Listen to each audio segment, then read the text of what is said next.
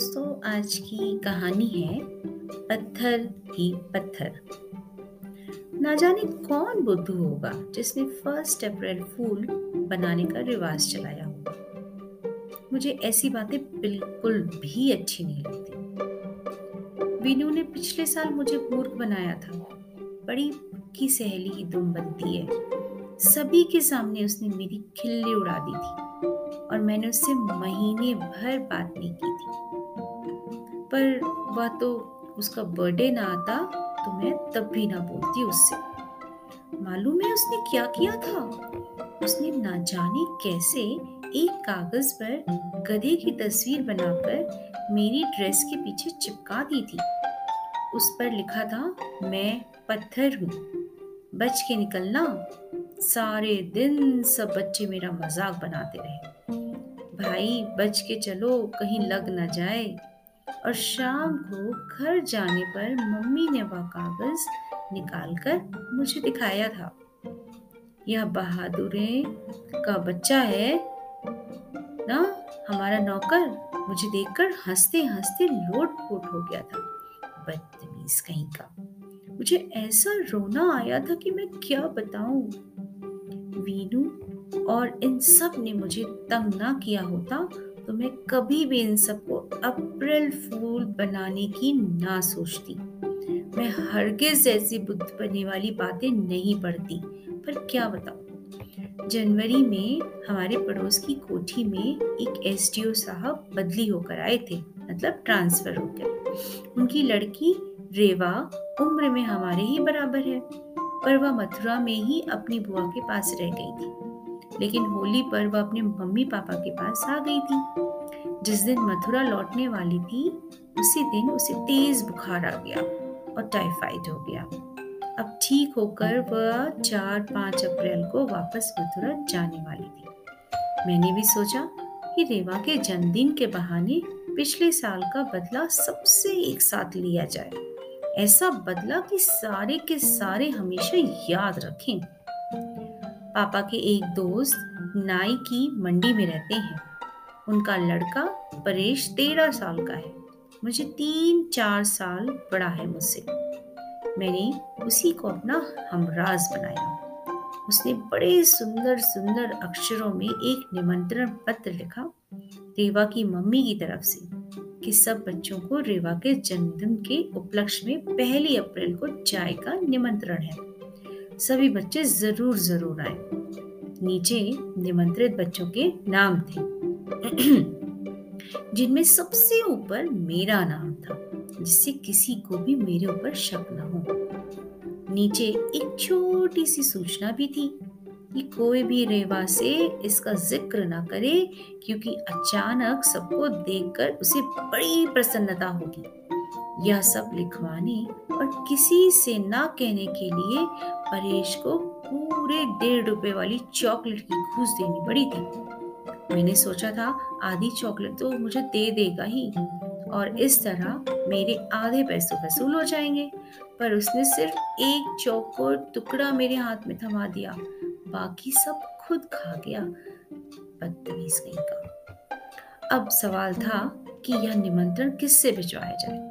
सो मैंने रेवा के घर की महरीन को, महरीन मतलब जो बर्तन धोने आती है, को पकड़ा और खूब समझा दिया कि सिवाय रेवा के, वह सबके पास इस चिट्ठी को देखकर साइन करवा लाए। पर क्यों करने लगी? मुफ़्त में मेरा काम वो। और उसको भी पूरा एक रुपए इस काम के लिए देना पड़ा। मेरी गुल्लक में सवा तीन रुपए जमा हुए थे। उसी में से यह सब खर्च किया था मैंने। अब वीनू, पिंकी, चुन्नू, दीनू, पंचू सभी बड़े खुश, मैं भी बड़ी खुश। इसी के लिए तो ढाई रुपए खर्च किए थे। जब भी सब मिले तो यही बातें हुई कि कौन क्या पहनकर पार्टी में जाएगा। रेवा के लिए कौन क्या उपहार ले जाएगा? पिंकी फाउंटेन पेन दे रही थी, वीनू की माँ एक राइटिंग पैड और लिफाफे लाई थी। यह सोचकर कि रेवा मथुरा में रहती है माँ बाप को चिट्ठी लिखने के काम आएगा। साथ ही तस्वीरों वाले पोस्ट कार्डों का सेट भी था। चुन्नू ने एक ग्लोब खरीदा था। दीना और पंचू क्या ले जाएँगे पता नहीं था, क्योंकि उन दोनों ही के पापा अभी तक कुछ लाए नहीं थे। मैंने भी कह दिया था कि मेरे पापा ने कहा है कि कोई बढ़िया चीज़ लाएँगे। देखो क्या ला कर देते हैं। मन ही मन मुझे बड़ी हँसी आ रही थी कि सारे के सारे खूब उल्लू बन रहे हैं। दूसरे दिन ही पहली अप्रैल थी। सुबह से मेरे मन में शाम का नज़ारा देखने की बेचैनी थी। जबकि सबके सब अपने अपने प्रेजेंट लेकर जाएँगे और रेवा उसकी मम्मी परेशान सी सबके मुँह ताकेंगी और घबरा कर कहेंगी, अरे, हमने तो किसी को नहीं बुलाया था। रेवा का जन्मदिन तो आज है भी नहीं।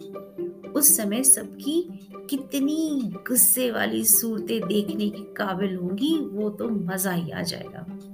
सारे के सारे बदतमीज मिठाई खाने के बदले पिटासा मुँह लेकर लौटेंगे। कल पिंकी कह रही थी कि कहीं हमें अप्रैल फूल तो नहीं बनाया जा रहा है। तो पंचू और दीना दोनों ही बोले, वाह, रेवा की मम्मी हमें क्यों बेवकूफ़ बनाने लगी? यदि रेवा बुलाती तो कोई बात थी सोचने की। सभी ने यह बात मान भी ली। सारे दिन स्कूल में मेरा मन नहीं लगा। लेकिन एक बात सबसे मुश्किल थी, वह यह कि मुझे तो मालूम ही है कि सबको बेवकूफ़ बनाया जा रहा है, इसलिए मैं जाऊँ या नहीं। बिना गए सबकी खिसियानी सूरतें कैसे देखूँगी? जाऊँ तो कुछ प्रेजेंट ले जाना चाहिए या नहीं? शाम को घर आकर मैंने जल्दी से एक डिब्बा लिया। उसमें खूब से कागज़ भरे। बीच में कागज़ लिपटा कर एक पत्थर रखा। उस पर लिखा, फ़र्स्ट अप्रैल फूल।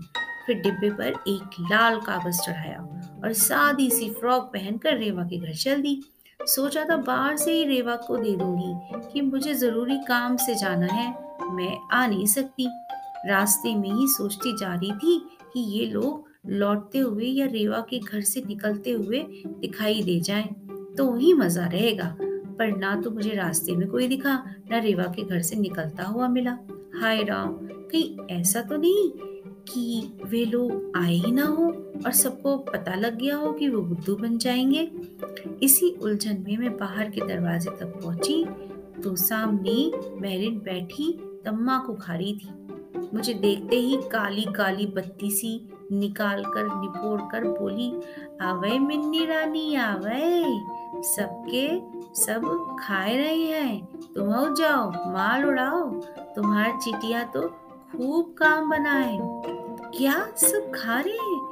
मैं हैरान सी मैरिन का मुँह ताकती रह गई। क्या कह रही हो तुम? तभी रेवा मुझे दरवाजे पर देखकर भागती आओ मिन्नी, आओ। तुमने बड़ी देर कर दी, तुम्हारा इंतज़ार करते करते अभी अभी खाना शुरू किया। मैं घबरा गई, क्या तेरा सचमुच आज जन्मदिन है? अरे हाँ सच ही तो है। और तू क्या मज़ाक समझ रही थी कि आज सबको अप्रैल फूल बनाया जा रहा है? तभी पंचू हाथ में मिठाई, नमकीन भरी प्लेट लेकर बाहर आ गया। हाय, कितनी सारी चीज़ें थी, उसमें सब मेरी पसंद थी। मुँह में रसगुल्ला ठूसते हुए पंचू बोला, वाह, भिन्नी रानी इतनी देर कर दी तुमने? मैं तो रेवा से कह रहा था कि मिनी नहीं आएगी। उसकी प्लेट भी मुझे ही दे दो। फिर मेरे हाथ के डिब्बे पर झुकते हुए बोला, वाह, बड़ा भारी प्रेजेंट लेकर आई हो तुम तो। क्या लाई हो इसमें? पत्थर लाई हूँ, मैंने मन ही मन कहा। और रेवा जो मुझे पकड़कर अंदर खींच रही थी, उसके हाथों से अपने को छुड़ाकर मैंने एकदम घबरा कर कहा, रेवा, मैं तो समझी थी कि हमें बुद्धू बनाया जा रहा है। हट पगली कहीं की। मम्मी भी तुम लोगों को बुद्धू बना सकती है क्या? पर देखो ना, हर साल मम्मी से कहती थी, पर उन्होंने कभी मेरा जन्मदिन नहीं मनाया। कह देती थी, पहली अप्रैल को कोई नहीं आएगा। सब समझेंगे अप्रैल फूल बना रहे हैं। अभी की देखो मम्मी ने बिना मुझे बताए सबको बुला लिया। सच, मम्मी बहुत अच्छी है। अच्छा अब चलो ना। उसने फिर मेरा हाथ पकड़ लिया। पर मैं अपना हाथ छुड़ाकर तेज़ी से बाहर भागी। रेवा, मैं बाद में आऊँगी, कहती हुए मैं भाग चली। रास्ते में फिर मैरिन दिख गई। बोली, क्यों रानी, लौट के काहे जा रही हो? अरे, तुम्हारी चिटिया बहू जी ने पढ़ी थी। वो तुमसे बहुत खुश हैं। जाओ, तुम्हें डबल हिस्सा मिलेगा। तो यह बात है, इस मैरी की बच्ची ने सारी गड़बड़ कर दी। पर रेवा का तो सचमुच आज ही जन्मदिन है। छी, आज का दिन कोई पैदा होने का दिन होता है? तभी बुद्धू जैसी दिखती है। पर हाय, कितनी बढ़िया बढ़िया चीज़ें थी पंचू की प्लेट में। मम्मी घर में होती तो उनसे ही जल्दी से घर में से ही कुछ निकलवा कर रेवा के लिए ले जाती। पर उन्हें भी पार्टी में आज ही जाना था। साथ में टीकू को भी ले गई। मैं यहाँ भगवान करे, वह भी, क्या खूब बुद्धू बनाई जा रही है। मुझे इतना रोना आया कि पलंग पर गिरकर खूब रोई। तभी बहादुरे ने आकर पूरा पैकेट खोल डाला। मिन्नी, यह क्या? क्या लाई है तू? सिर लाई हूँ तेरा। मैंने पैकेट उसके हाथ से छपटना चाहा कि उसमें से खुलकर सारे कागज़ और पत्थर नीचे गिर पड़े, जिन पर लिखा था अप्रैल फूल में ही अप्रैल फूल बन